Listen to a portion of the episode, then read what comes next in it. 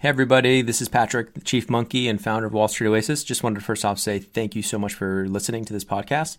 Second, want to make sure for any of you in the market for financial modeling training, remind you that Wall Street Oasis does have some incredible financial modeling training courses, including Excel modeling, financial statement through, you know, linking up the three statements, DCF, valuation, M&A, LBO, um, even more niche courses like 13 week cash flow, venture capital course, real estate modeling, you name it Go ahead and check them out at wallstreetoasis.com slash courses.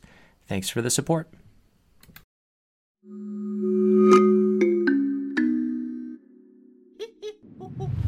Hello and welcome. I'm Patrick Curtis, your host and chief monkey, and this is the Wall Street Oasis podcast.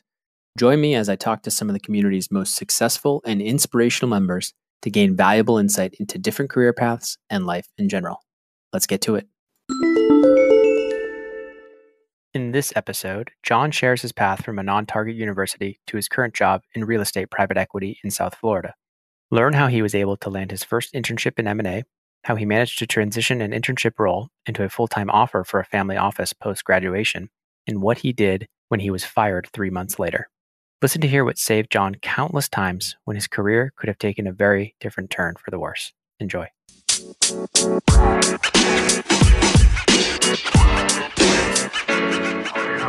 All right, John, welcome to the Wall Street Oasis podcast. Yeah, thanks for having me, Patrick. So it'd be awesome if you could just give the listeners a short summary of your bio. Yeah, sure. Um, so uh, originally from Connecticut, uh, went to school down in South Florida, uh, a school called Lynn University. I first started out not really having any clue of finance or anything. There's not, a, it's not a finance school, but luckily I had a couple friends that were interested in business and all that, and we slowly started to kind of progress into that. Started an investment club together, turned it into an investment fund, competed in some finance competitions, um, and eventually, you know, kind of had a mentor um, who hired me at a family office. Um, you know, who kind of told me what investment banking was. So it wasn't until I really graduated that I, I knew what really the world of finance looked like. So you know, my first job out of school, as I was saying, is was at a, a family office, um, learned about banking, and you know, from there, you know, found my way into it. Um, I was hired at a boutique bank in South Florida, uh, where I worked on natural resources uh, transactions, you know, M&A, equity and debt, uh, and other advisory work. Um, kind of liked the buy side more, you know, from my days at the family office, and yeah, eventually, you know, like many others, tried to progress that that way, and ended up at Blue Arch Capital, um, you know, where I'm doing real estate private equity now. Awesome. Let's start all the way back at. Uh, you said you're from Connecticut. Why? Why did you end up at school all the way down in um, in Florida and Lynn and in Lynn in particular? And what was the thought process? Was like family pushing you to go there? What was situations? My parents wanted an early retirement, so they said, you know, we want a family down there now, so you go down there. We'll we'll come down soon. No, I you know uh, I had a bunch of friends from my area uh, in Connecticut go to school down at this university and others mm-hmm. um, nearby. So I didn't feel like it was that far of a jump, even though it was a couple hour plane ride. Mm-hmm. Um, you know, it, it, really didn't feel that far for me. So uh, I had, I did have some family ties down here. I had grandparents who had a uh, condo down here, so I've been down here. Mm-hmm. it felt close, uh, but I didn't pick the school for merit. Uh, you know, the school I went to was it was a very fun school, social. Um, yeah, what was your thought process in high school, kind of leading up to what school you would go to? Did like, was there, you said like you didn't even know what investment banking was, but was there some kind of idea of like finance? Because I saw you major, majored in like investment management and stuff. So was is family in the business at all? Was it, you know? No, no, uh, my dad's an architect and a uh-huh. project manager for renovations, uh, home renovations, and my mom owns a printing and mailing company. So very far from finance. No one in my family is professional services. More teachers than lawyers in the family. Mm-hmm. Um, so you know, for me, like uh, you know, business was really I saw it through an entrepreneurial lens. Like both my parents were business owners. My grandfather was business owner. Like uncles were business owners. Like all small businesses, and so yeah. that's really the lens I had growing up. But you know, as far as why. Did you want to be like your own business owner eventually? Were you thinking? I have it imprinted in my head that, you know, one day I need to be my own boss. So, yeah. you know, I'll figure out how that works. But, uh, you know, in, in investments, you're never really a boss, I guess. You're always reporting to somebody. So your parents are kind of like doing their own thing. Um, they're like, why don't you go down to Florida? There, you had a couple friends, family friends who had gone to Lynn, and so you're down there. You're having a great time, obviously. But is there, like, at what point were you like, hey, I need to get an internship? Or you said you had a mentor, but was that later on after you graduated? Or like, when did you get this mentor that kind of started? Yeah. So you know, I, the mentor I got was really at you know, once I had my first internship or second internship technically, but like first real internship. Um, well, let's talk about that. Like summer, freshman summer, what happened? Oh, Nothing. freshman summer, I was coaching sailing and like yeah. I was living on a boat and you know, uh, anyways, I, I, was having more fun than I, I could do with. Uh, I did that, that for a couple of summers actually. So you know, it wasn't uh, you know, I didn't know that there were such things as like a in, in like a inter- internship, you know, between your freshman and sophomore or sophomore and junior. I was, mm-hmm. it didn't occur to me until I was a junior in college that um, I needed like an internship experience. My first like interview that I pursued was for Northwestern Mutual. I wanted to be in, I, I wanted to be in investments. I, I, don't know. It just had struck me. I'd, I'd followed stocks in the past and mm-hmm. watched Jim Cramer and, and all of that. But, uh, you know, so I, I I applied to Northwestern Mutual. I got a job offer, and I talked to like four people, and they're like, "Yeah, we're not buying insurance from you, though. we like you." And so I, I didn't go that route. Um, you know, very quickly, uh, you know, for my personality, people recommended that I didn't do it. So, um, you know, I I actually there was a professor at the school whose uh, family a, owned it. There's a lot of people who kind of end up in that route in the Northwestern Mutual kind of umbrella where they're selling end up selling insurance to their own family or like Cutco in the summer because they don't know what to what else to do. Um, tell me about yeah, like it, how did you get away from that? Because it looks like you did get some sort of relevant internship. Was that your junior year? Yeah. So how did you, how did you land that? Like, how is that even possible without knowing? Like, because it was it was in some it said M and A on it. So did you? Yeah. Yeah. Exactly. So, um, you know, by that point, I had passed on Northwestern. I'd started an investment club and like had talked to a couple of people in finance and, and all that, and kind of built my relationships on the faculty of the school more. And one of the professors there, his parents uh, or his dad was the founder of this firm, and you know, just vis-a-vis the networking, you know, there was a you know a local partner um, that you know I could get some time with, and uh, I would say it wasn't necessarily like a full-blown internship. It was more like apprenticeship, you know, like like you know I worked directly with the, you know a partner at the firm and did whatever, and he kind of just spent more time mentoring me than I spent and helping him. So it was did more you, fun thing. Did you actually um, do any modeling or any valuation, any sort of work at all? Like no, not like not really. I mean, his idea of valuations was, yeah, it's ten times EBITDA that yeah. was the entire his entire thing he would just you know it's you know he'd look at a number he'd say here's the three 10 11 or 12 times ebitda i don't care what anything else you know so i mean it, he was very you know back of the envelope with everything and it worked for him he was involved in some very very major deals and not that I, I was really hands on with any of it you know i did a little bit of help like finding target buyers for things but not necessarily modeling or working on the, full pitch or presenting. You, okay, so but you got this you kind of it sounds like you were naturally starting to network already with like your professors and stuff like that. Was that something that had been taught to you or like who told you you had to start doing this stuff or was it just a natural thing that occurred to you?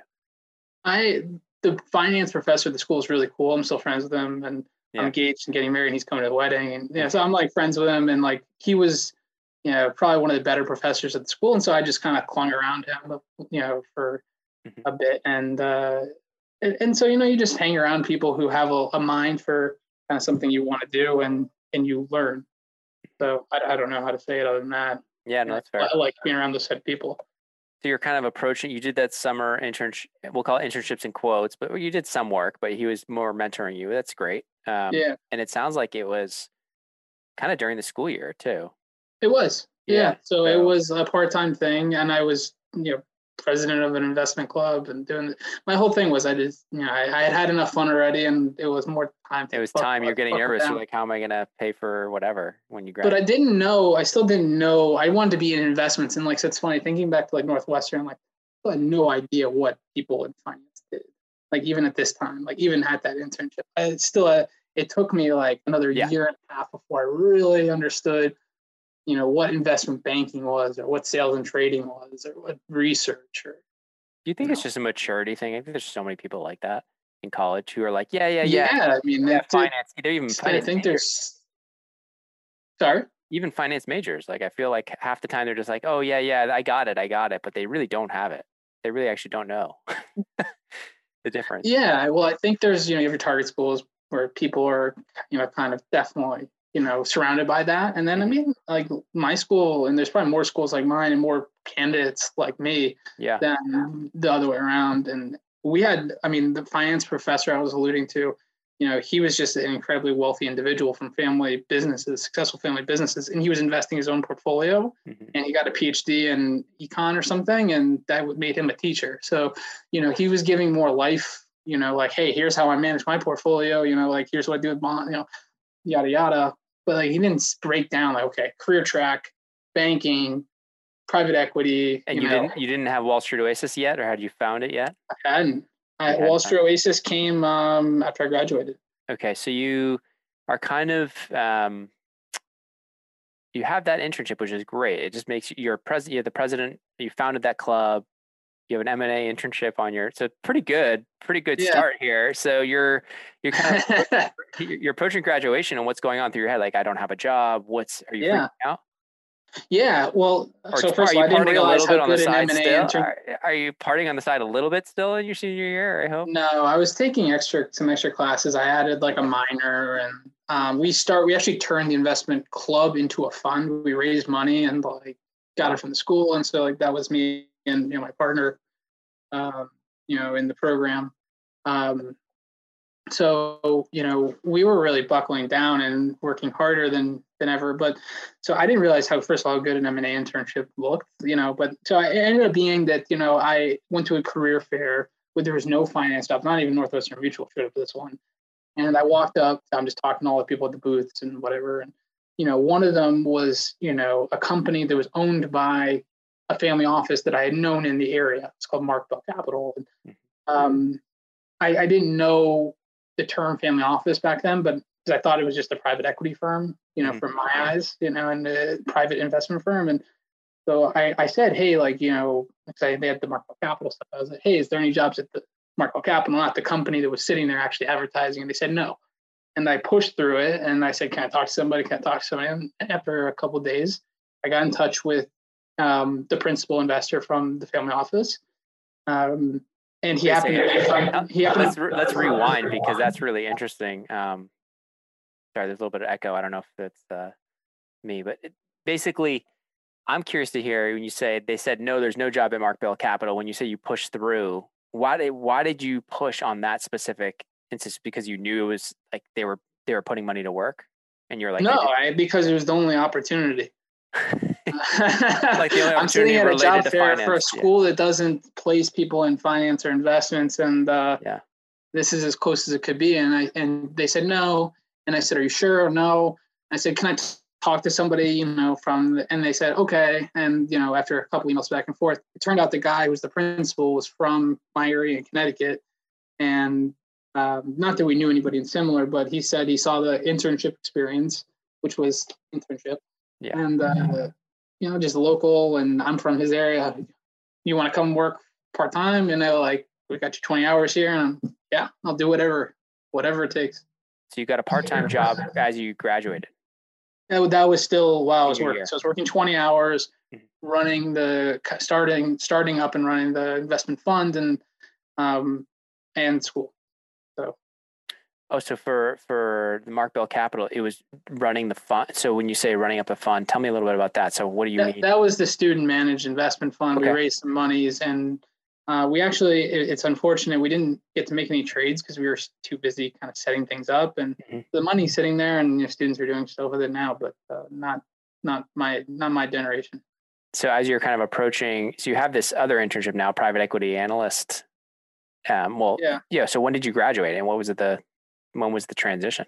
Where you just worked So- straight through? So I interned from January uh, to September. May. Oh, okay. It was January to May as an intern, and then Okay.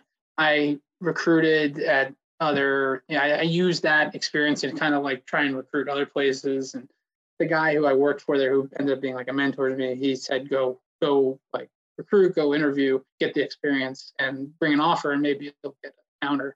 you know, from us or are you getting off from us? And so I did. Then they offered me, and so I worked for a couple months yeah, as a full time analyst after that point. Do you mind sharing the pay or like what what were you getting before you graduated and then after, like from intern to full time? Was it okay pay, like twenty? Yeah, it was like hour? ten bucks an ten bucks an hour, and then yeah. forty, like low forties. Okay. And uh, it was so short, I didn't collect the bonus.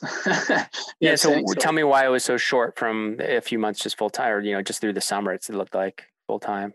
Yeah, so we invested in a private. They had done a private equity investment, um, and you know, families are different from you know real private equity funds. You know, you have family constraints and, and things, and you know, they hired a lot of people, and there ended up needing to be kind of a downsizing. You know, internally, um, you know, they kept running the business successfully after, but at that point, you know, they didn't foresee the need to do more private investing and neither have an, an analyst on staff. So, you know, I was, uh, there was no other junior people. It was the principal investor and the family member who ran it. And, um, and so you were the only one let go or was the principal invest, investor guy let go too? No, he wasn't. And he actually was, you know, kind of like a partner and everything. So, you know, he was. That's kind of, it's kind of tough because did you have another offer to go somewhere else when you graduated? No, so that's the thing. I mean, I got hired and I had done my yeah. Yeah, it, it, was really sad. I mean, uh, for me, but you know, to be honest, I look back and it's actually one of the best experiences that could have happened to me. I mean, um, I had saved a couple pennies from from a job, even though it wasn't a hundred thousand or whatever you know New York banking salary is. I saved what, a bit of money, so I was comfortable. What is forty dollars an hour come out to be based on full time or what you're working? Forty thousand a year. Oh, forty thousand a year. Okay. Got it. So, okay. Yeah. So yeah, it was something so, that you put a little bit of money away over the summer as you were working there, and then as you you once you hear you're you're not going to have a job, you know what whatever three four months in, what do you start doing? What's your first thing when they tell you, well, hey? There was no two weeks or anything, so it was unemployed. That done. It was like done. so it wasn't. There was no warning uh, because I wasn't the only person. There was a couple of people from from the portfolio companies were like um, but essentially, um, you know, what I did from there was um, I did the, you know, call everybody who in South Florida who worked in finance. So like, how'd you get that list? Uh, that was actually a Wall Street Oasis list, I believe. It was forwarded to me from somebody else. Maybe it wasn't Wall Street Oasis, but it was a list from you know provider. You know, and uh, oh, I know. I there's a thread called like summer internships by by region or something. It's a crazy yeah, long thread, it, and they have different regions. So like Florida was probably one of them, or like Boca Raton, or like it was, yeah. it was. And so I, I tried reaching out. You know, LinkedIn. I went to find. I went on Google Maps and like searched like investments Fort Lauderdale, like because like people don't list stuff the same way down here, and so like you look on the map and see like, oh, like here's this firm that didn't show you, and so call them. But it turns out, you know, a lot like you you can do a lot of the networking, but speaking to people multiple times or having a close relationship with someone, I think is far more important. Mm-hmm. Um, and that's what turned out helping me uh, kind of recover, I guess you could say, from unemployment. So um, that's what saved me. When you know, it wasn't that long. Yeah, I, I, so for me, what ended up happening was, yeah, so you know, for me, like having a close relationship with somebody, you know, turned out far better than calling. You know, the results I got from calling, you know, hundreds of people. So there was a couple of people I spoke to more than once and followed up with a couple times within the span of a couple of weeks, and that's really actually how you know I had my success. Um, there was an investment bank you know kind of local to me. Um, there was one of the first things i hit you know on my reach out and i reached out to four or five people some directors vp yeah, and the analysts and people in different divisions and you know one guy got back to me. Um, it turns out it was like this guy was like a, like my my girlfriend's sister's you know friends fiance or friend boyfriend i don't know. Anyways it was a relationship through the grapevine and uh so we ended up like speaking like a couple times, like two or three times. And, you know, over six, seven weeks when I was, you know, employed, unemployed, I, I read, I talked to him three times, which, you know, for networking, I think is quite a, quite, you know, a lot. I think, you know, I think about it, you know, usually I speak to someone like once a month to like, you know, once every two months, three months, whatever. Um, so I stayed on top of him. And essentially what happened was he said to me, um, hey, I'm quitting this Friday.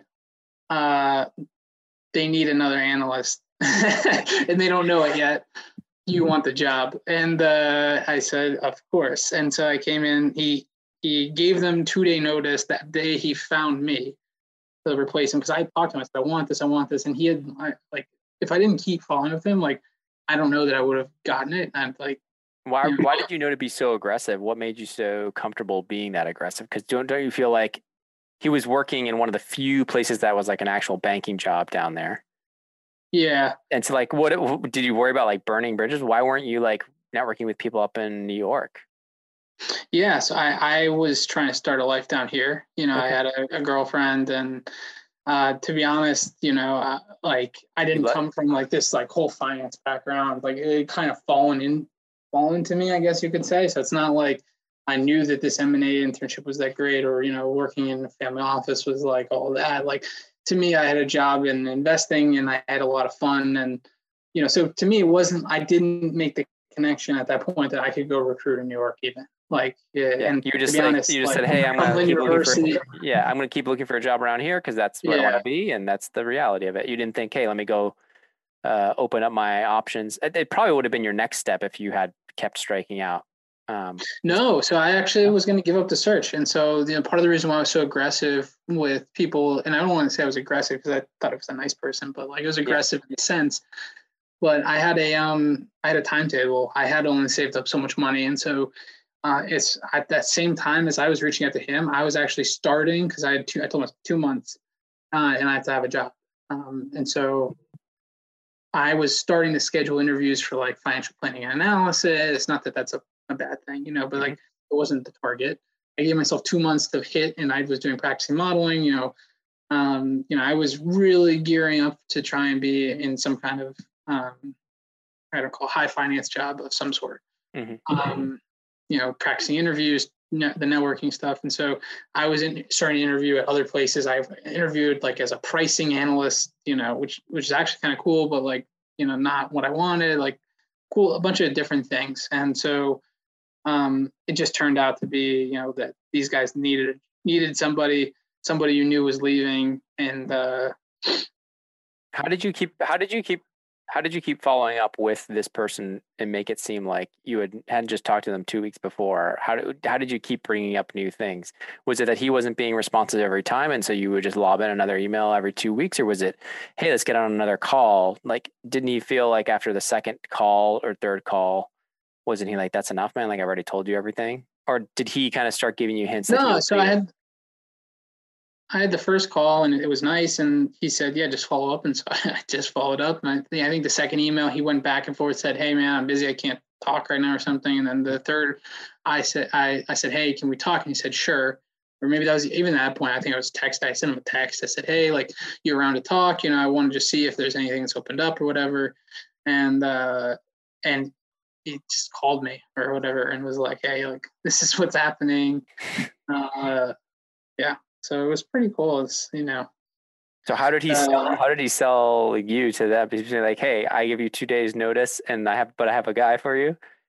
Well, to be honest, I mean, there was a, you know, it wasn't, it's not the most attractive, attractive opportunity. You know, uh, there was, uh, I had to start out as an intern again. Mm-hmm. You know, so they, they were very much on this this firm was very much more about like getting to know you over a little period of time for, before giving you a full time offer. You know, like sure. I didn't have an opportunity to you know intern with them over a summer or anything, so like it was very hard to gear that up quickly. So I actually worked as an unpaid intern for uh, 30 days. You know, so I they so you said, basically had your bank account was at zero basically by the end of that. By the end of the 30 days, well, I told them basically this was what I told them. I said. Um, I'm happy they because they said you're going to be an intern. I said okay, and but what was my hourly salary? And they said zero. And and so I said okay, I can do that for a month. I, I, like after a month, like if you don't like me, I'm gone. I'll, I'll go find something else to do, and it won't work. So it's uh you know to get in you know and I was fine doing that. As I said, I saved up enough just to kind of skate through, but uh, it was close. And did you? So, I was recruiting at the same time too. So like I actually had other things going at the same time. So if that had fallen through, there were a couple of things were actually just as interesting, not necessarily banking, but other like real estate investment things. So like, is, so anyway, so tell me a little bit about the actual um, the actual just like one month 30 days thing. How did you was it long hours? Were you just how did you make a good impression? Because obviously they extended you the full-time offer and you ended up there for almost two years. So tell me how that how did you kind of approach those 30 days? Was it just like get in super early stay super late ask for work? What did you do? What was the attitude? It was 100% that. I was it was a firm where there wasn't a lot of middle so there wasn't a, uh, at that point there was no other associate you had a couple like VP directors and then MDs, and I made myself like full frontal to the most senior people and to the people local who were called decision makers. This, is a, it, this was a, privately owned company, mm-hmm. so it's not like it was widely held with a number of partners. There was one owner really, and um, he had bankers that he really liked and had good relationships with, and those people were in his ear, and he became friends with them. I guess you know, or not friends necessarily, but like. Uh, you became close and you made yourself aware. Um, so there, there was partly that, and then you know I also came up with some like creative ideas on how to improve the the, the current business. They hadn't been doing they had been doing um, quarterly industry reports for one of the divisions that they covered. You know, one of the uh, the coverage groups, but not financial resources, uh, which is where I got staff. And so I said, hey, let's start doing these. And so I set the whole quarterly report up, and this was in the first 30 days. I set the quarterly report up. I mean, there was a lot of Capital IQ plugins, whatnot. Um, you know, I, I I tried to improve the business, and I think that went a long way. Cool. So then they give you an offer. Is it in the similar salary range, 50k, 60k? A little under. A little under. we live in Florida. It's you live in Florida. No, no I get it. Tax. We uh, yeah. So okay, so you're, but you're just happy you have a job, you can pay the bills at this point. So happy. And so at this point, you're like, I got a job, I'm happy. Um, what's your thought process as you kind of extend? You get get to your first year. Are you thinking buy side? I got to get back. I want to do be more an investor. When, when does real estate pique your interest? Tell me kind of how things progress through those two years. Yeah, so the first year was just learning. I, you know, learned how to be really proficient in modeling, um, re- natural both. I did do a little bit outside of natural resources, but pre- predominantly what I did was, you know, oil and gas, mining, and some transportation like marine shipping. Mm-hmm. So I became incredibly proficient in like modeling like three statements and um, just understanding, you know, financials, you know, certifications and all that. Um, and I, I think I tried to learn the industry lingos a lot. And so like terminologies and be really like under understand. And so like I actually after four or five, six months, I got involved with a lot of client calls, client meetings. And by the end of the first year, I could they actually were able to leave me in the room with clients and I could like understand their business models and when they said, you know, certain, you know, things like, you know, BOE equivalent or you know, um, you know, how many wells we're going to drill this year, or this land package, you know, this spacing, I could understand it all and mm-hmm. and have a conversation around it. And so, it being at this was a very small firm. This was 40 people, and the banking staff was probably 15. So, you know, being at the small firm, I got a lot of really high level exposure, which for me progressed progressed my career very very fast. Not necessarily monetarily, but you know, from a skill level and just being able to sit in front of a senior person. Um, Super valuable experience for somebody who's only been on the job for a year to be left alone with the client like that. Tell me, were, were the bonuses like tiny? Were they like five thousand, you know, two thousand dollars for like a thing, or like were there no? Yeah, was it? it? was tiny. Let's, yeah. I mean, like by comparison to what your viewers expect, it's uh, yeah. It's, so okay, so for, you're, you're, for who's giving it, they were very happy to be giving it to me. Yeah. So, um, but you didn't expect that because you know you're in a very low cost of living area. It's like you're learning, you're happy with the job. So why why even jump? Why not just stay on? It sounds like you're kind of filling in a nice middle middle management role. You could have been like promoted to associate or whatever. Yeah. So for me, I think what happened was uh, I think I started getting too much skill too quickly and kind of bit me in the butt. And so like not to say that I'm like you know I was like the most senior person in the room, but like the end of the first year, I was like sitting around the table and we're talking about like strategy and like what do we want to achieve for the year and like setting goals for our staff. And I think we got six months into the, the year and like you know we were getting uh, about three or four months in at this point and like I didn't see any progress. I wasn't like we weren't adding like tons of new clients. You know, like we had our old clients and we weren't really branching out.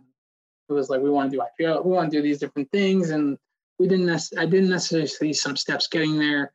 Um, and so like I felt like I was as an analyst or whatever, you know, I was doing a lot of heavy lifting, far beyond what an analyst should be doing. An analyst should be sitting back, listening, learning. Not you were like trying to drive the whole business forward, and like you you realize you're like no one's actually taking the reins here. Yeah, um, it was a bit of that. So I mean, yeah. not to, there were certain uh, directors would you know obviously do a good job with clients. They'd identify certain business, but it wasn't like uh, a real uh, a lot of push. And it's and we're in small and micro cap companies, so you have a lot of ground to cover. So it's very hard to know if you're covering good clients or bad clients. But you have your time. You can't double yourself as a director, so it's it's hard. Yeah. So, anyways, the business, you know, um, for me I learned quite a bit about, um, but just business in general um, from being in there and trying to grow something, grow a platform. So um, I did see it slow, and for me, I wanted to find something that was growing, and and also to be uh, being a principal investor. I think that to me meant a lot, and you kind of control your destiny a lot more. I think you know, being an active being an active investor. So, so as that first year, you were learning a lot. That's that's that second year, it sounds like you were kind of getting a little bit of um, an itch to kind of move move to your next thing. So how did you approach that kind of that search now from a position of more strength, ideally, not not unemployed? This time around, um, how did you approach it? Was it just more LinkedIn, just start opening up the same kind of conversations, um, or did you kind of slow play it longer, waiting for the right opportunity? Did you have tell me about like the interviews you did? Were there any like crash and burns, or did you like were you were you getting multiple offers? What was what was that all like? Yeah, so uh, to, for me, actually, I wanted to stay in South Florida. Um, I was kind of doing this in parallel with studying for the CFA, which, um, yeah, I was taking level one at the time and um, and work. And so I really didn't have that much time. I didn't dedicate a lot of time to outreach. I did actually a lot of like LinkedIn uh, applications and like well, someone half-assed it. Mm-hmm. Um, you know, and then I worked with a lot of recruiters. Um, you know, without going into the names, you know, a couple of them, I, I think they they rank, you know, in tier two and three, and no, none of the elites, elites, but mm-hmm. um, some good recruiters. I, I like the people I worked with. Um, and you know, so they put some jobs, you know, typical private equity. Um, my resume didn't get a lot of hits on those just simply because you know I didn't have like a corporate I was doing natural resources modeling, and there's no oil wells or gold mines down in South Florida, really. So, you know, that didn't didn't necessarily hit. I that was the first stop. I really tried to make a push into traditional PE, and that wasn't uh, wasn't going to be a fit. It seemed like.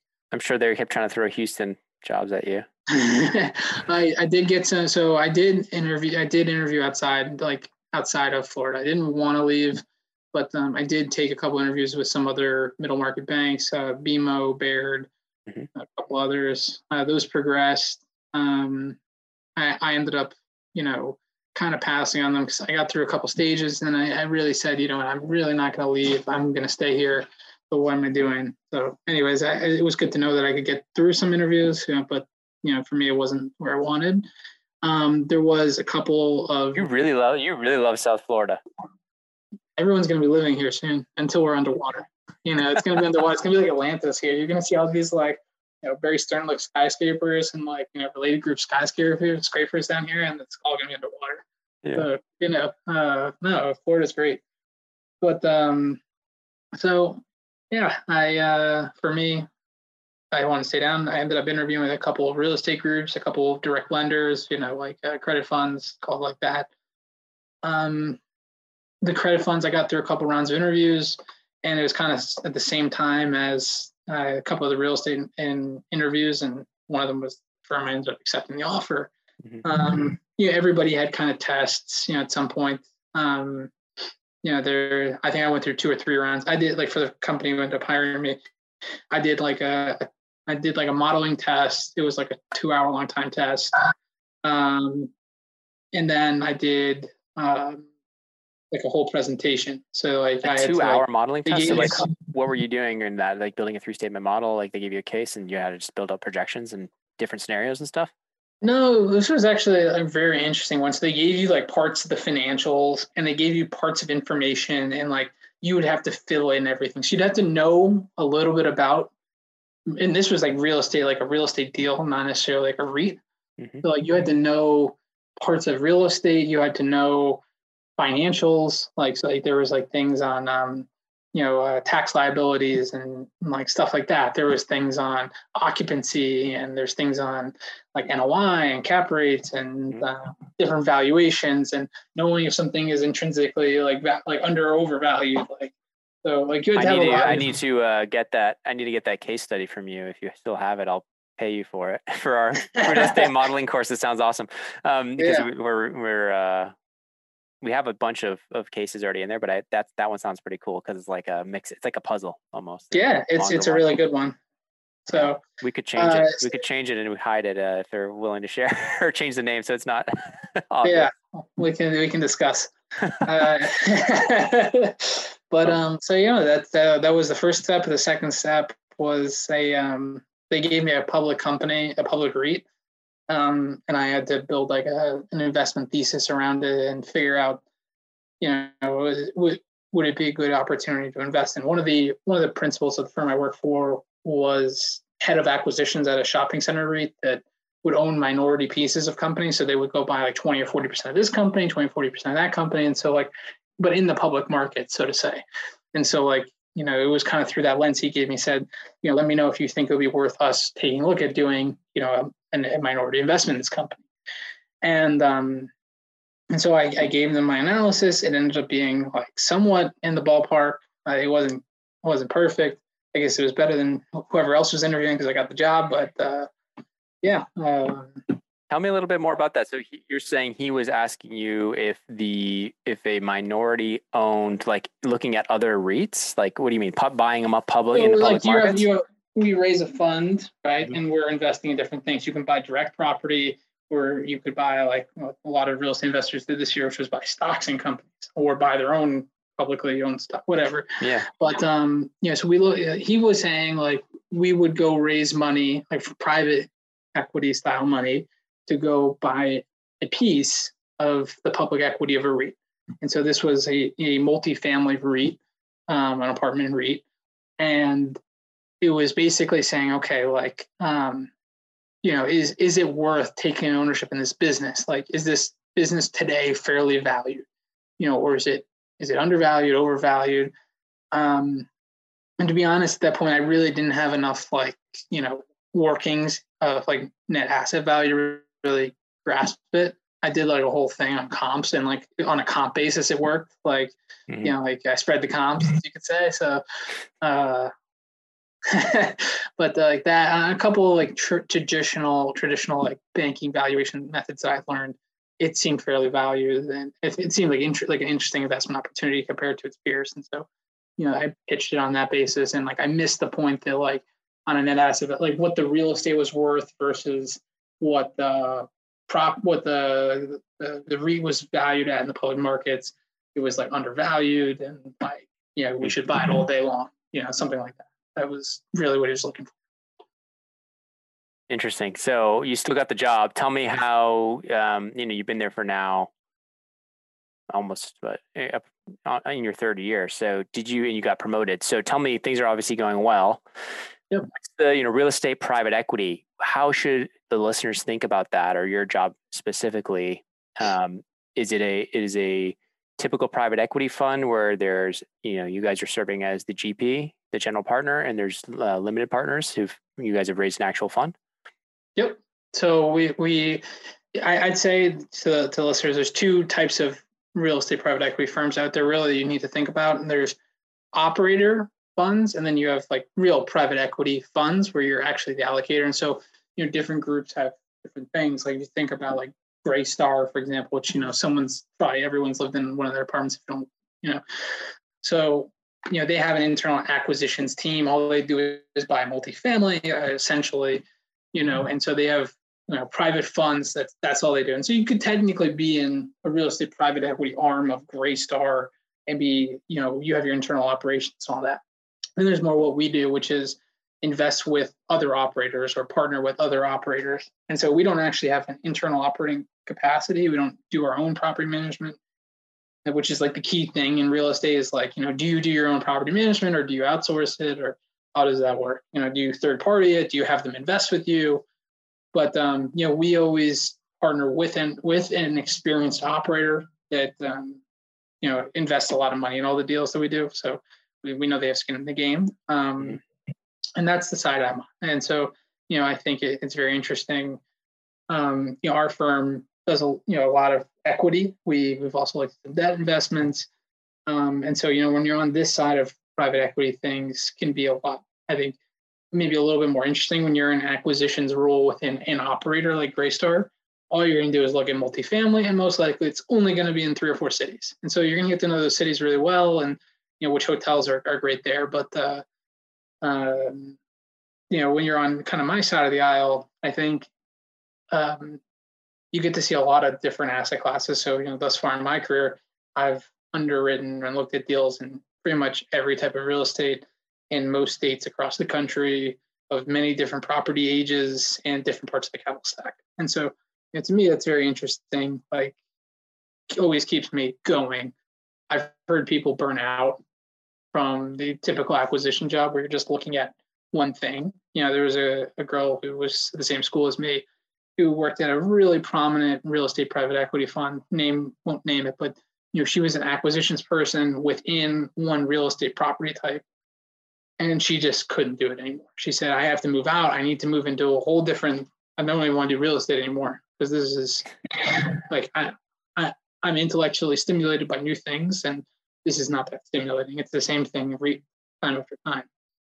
Interesting. Yeah, that's that's a really good point. Do you feel like with uh, do you feel like with you know your your time there has the learning curve started to flatten out and um, it sounds like since you're given the the optionality of being able to look up and down the capital stack there's that which is interesting in all the different deal structures but there's also you you have a lot to learn there but then also learning all the different asset classes on top of all that there's just a lot of different combinations and and everything which makes it kind of interesting every day i guess yeah, it's very interesting. I think I have a good sense. I, I may not be as deep as that acquisitions person. Like if I underwrote a deal in, you know, a multifamily deal in Charlotte, North Carolina, I don't think I would get anywhere near as close to the final purchase price as the acquisitions person from our partner group that really just knows that market. You know, they're going to be a lot more dialed in there.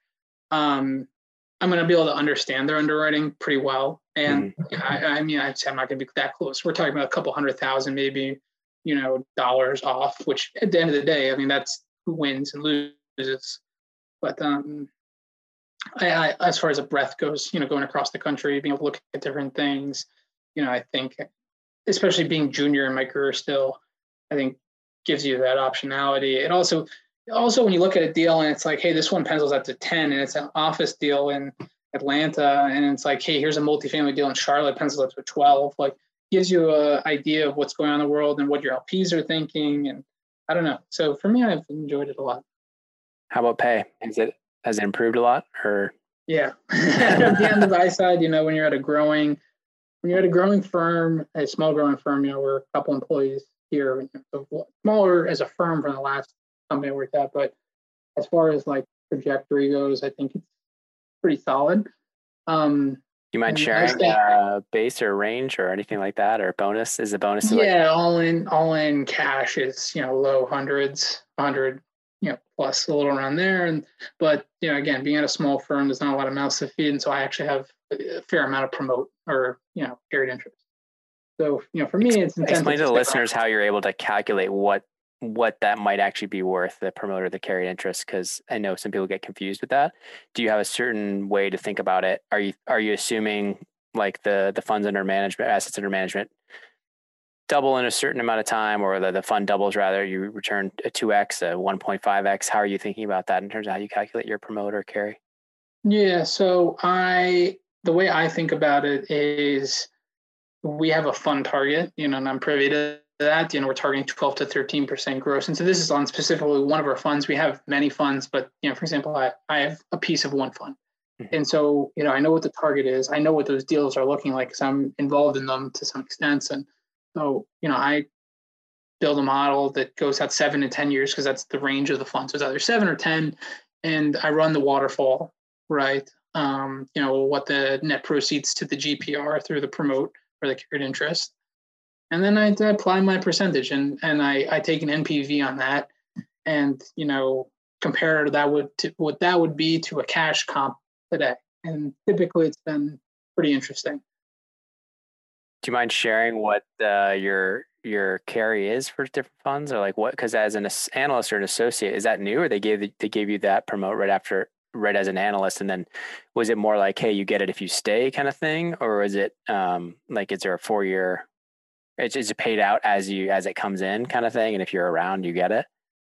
Yeah, so it's um no, so it's it's this. I, I got it as my first year as an analyst. Mm-hmm. I got more this year, um, and it is on a um, a vesting schedule, a four year vesting schedule. Mm-hmm. Um, which you know, for me, I mean, you know, so the first year I'm halfway vested. Uh, this year I'm a quarter vested, and you know, so each year, you know, it, it more and more vests, and um, and so you know, I know I think if I stay longer, I'll get more into it. Um, but basically, you know, I've gotten a quarter point of the overall promote, and so you know, this is a seven-year vehicle, and just you know, straight lining that, assuming it doesn't even grow, you know, that you know, quarter point, you know, after seven years, you know, gets to be a, a nice number. And this is in one vehicle, and so you know, we're in the process of doing a couple of vehicles, and so you get a quarter point in like three or four different things, and you get a quarter point for every year in those, and and eventually it gets to half a point, and then should they give you a full point or a couple points. If that, I mean, yeah, I mean that that would be uh, that would be pretty great. But uh, yeah, you know, I've seen a lot of assumptions, you know, optimistic assumptions in my day, and then and a lot of those go not work out. So I'm gonna I'm gonna underwrite it, you know, I, as you could say, in a conservative manner, and I'll oh look, I do it, I do it, and I also do a kind of a downside case on the funds, and I stress the our exit cap rates, our our exit values, you could say, the terminal value in in our deals and our funds, and and say, okay, like say we were targeting a 12, but we actually had a nine, or hurdle is an eight.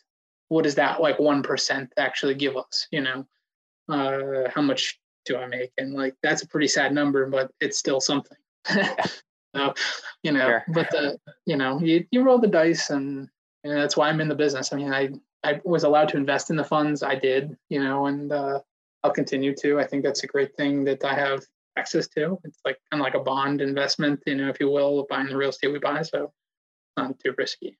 Yeah, but you, there's some sort of preferred return associated with that or whatever. No, that's I'm a typical LP in the fund too. Okay, okay. So, you know, looking back at this, you've kind of had a you had a kind of a what I'll call like a false start coming out of school with the getting fired pretty quickly, um, of no fault of your own, and kind of just barely kind of scratching your way into IB, and then the transition to the buy side to real estate private equity. Throughout all that, even though it's only about five or four or five years out of school, like looking back at all that so far, what would you say is kind of been key, or is it just kind of just as things come, you just try your best? Like LinkedIn, what's been the most useful tool, and what's been the most useful kind of uh, hack looking back? I think it's a combination. I'll give you uh, two or three things. You know, one I think is always try and be, you know, at your firm or wherever you are in front of the most senior people and try and learn the most. You know, so whether that's learning the technical skills so that you can pick up any model and do anything with it, that's important, but also learning the, the soft skills, which are in finance probably even more important. Um, picking up those soft skills around very senior people is incredibly important. And to be honest, if you're in investment banking, you're working at a great shop, you're in front of probably the most talented soft skill people in the world. So, you know, you have no shortage of you know, if you can get the exposure, get it. I'd say that, you know, that's one, you know, and that will progress you personally. Two, as far as like getting out there, you know, and meeting people, you know, LinkedIn is is fantastic. And in all honesty, I've fielded, you know, a number of, you know, just people outreaching to me. The person who I who actually filled my spot at the investment bank, I did the same thing as the guy who hired me. I, I got a guy from Minnesota who would work for free. He flew from Minnesota um, to this investment bank, work there, and now he's in New York City at a middle market bank, and he's doing great. So you know, I think you know, being on LinkedIn as a giver and a provider, or as as a giver and a taker, I think is important. Being part of the community, like helping people, but also you know, being out there and, getting help. You know, whether it's thinking about jobs or school, like I was considering a master's degree, and I reached out to four people, you know, at the desired schools, and you know, those people, you know, told me what I what I needed to know, you know, about the program, which you don't get on the website. So the networking is always important.